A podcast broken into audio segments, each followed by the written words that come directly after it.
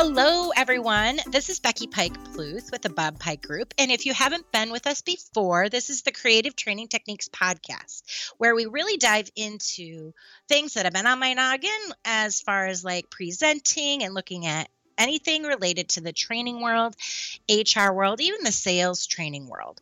So today we're focusing in on coaching, which is really valuable in all of those areas. Um, one one thing, the Sales Management 2018, that association did some research, and what they found is that 13% of like if you want to increase people's ability to do their job well was really looking at their performance, okay? And making sure that we coached to that. Another 9%, you can increase their, hey, do an awesome job by coaching to their motivation or their mindset, is another way to put it. And then the last piece there that really made kind of a statistical significance was 6%, and that was on skill development. So if you want to be above and beyond what other companies are doing right now by 28 to 35%, right? You're going to look at those three areas first. I think about my daughter. She uh, literally just yesterday was uh, put on the varsity team as a 10th grader for lacrosse. And as I think about how we've coached her slash not we meaning her her team her coaches from club i look at yeah they they did really coach to her performance during games or after games they really did get to the mindset and the motivation of why uh, as a middie here are things that you can really do to set yourself apart and of course developing skills was was that that final piece. And so it makes sense in every area of our lives. ATD in 2019, they did a, a write up um, manager as coach. And what they found is that 40% of our organizations are, we're saying, hey, we don't even have time to do standalone coaching, to coach one on one. We we are at our max and we're not even doing that. And as you can imagine, in 2020 and 2021, that percentage has only increased. So, here are my tips for you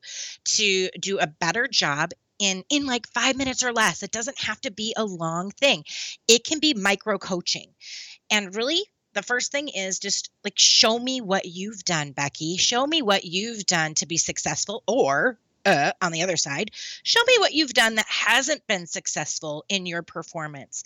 So that's our first area is really skill training, focusing in that biggest percentage on performance on skill training. Like, hey, Becky, what have you done to be successful in a virtual world? Well, one, I've watched a ton of YouTube videos. I've practiced a lot. I've taken the time to get my team to log in, even if they're not on with me. And I practice putting them to breakout rooms. I look at what it would look like, feel like. I make sure that people can see, quote unquote, screenshots of where I want them to go and how I want them to interact. So I'm coaching my consultants from a life lived not a lesson plan. And so that's really what we want you to think about in that skills training piece. The second is do people skills. You have got to really be able to connect, especially in an online format, face to face too. If people can't connect with you, then it makes for a very difficult sell of whatever you're trying to teach.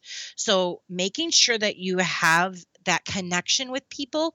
Sometimes it's just slowing down your speed of speech. It's teaching with a smile being happy and joyful, finding it within you, even when you just got in a fight with someone.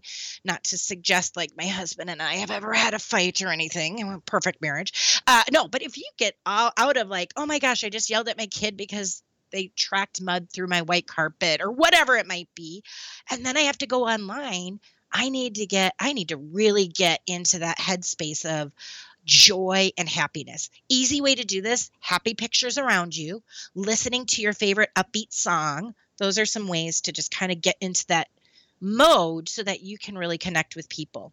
Third is the motivation. Get to the motivation. Coach them on what motivates you to be an amazing trainer. Like what motivates you to present with flair and and kind of adapt, adopt, apply to that. Like give them nuggets that will help with that motivation piece. And then the fourth is okay, they're under tremendous stress and pressure. How do you help them move through that? one of my consultants, and of course myself, uh, we have jumped online before, and then for whatever reason, a tool is not working that we plan to have work for our class. And now we have to modify in the moment. So we definitely want to make sure that we coach to, oh, those situational things. When you're under stress and pressure, how can you develop? So as a coach, that's going to be a really um, big and important element of your team. And then the final element is how coachable are you as the manager or as the person giving some coaching? Are you receiving it well and learning from the person you're receiving it from? So those are my tips for you on really increasing that that positive correlation between um, you as maybe a manager and those that you're coaching, really making the most of that. Uh, thank you for joining us for this creative training technique tip, and we will see you next Friday.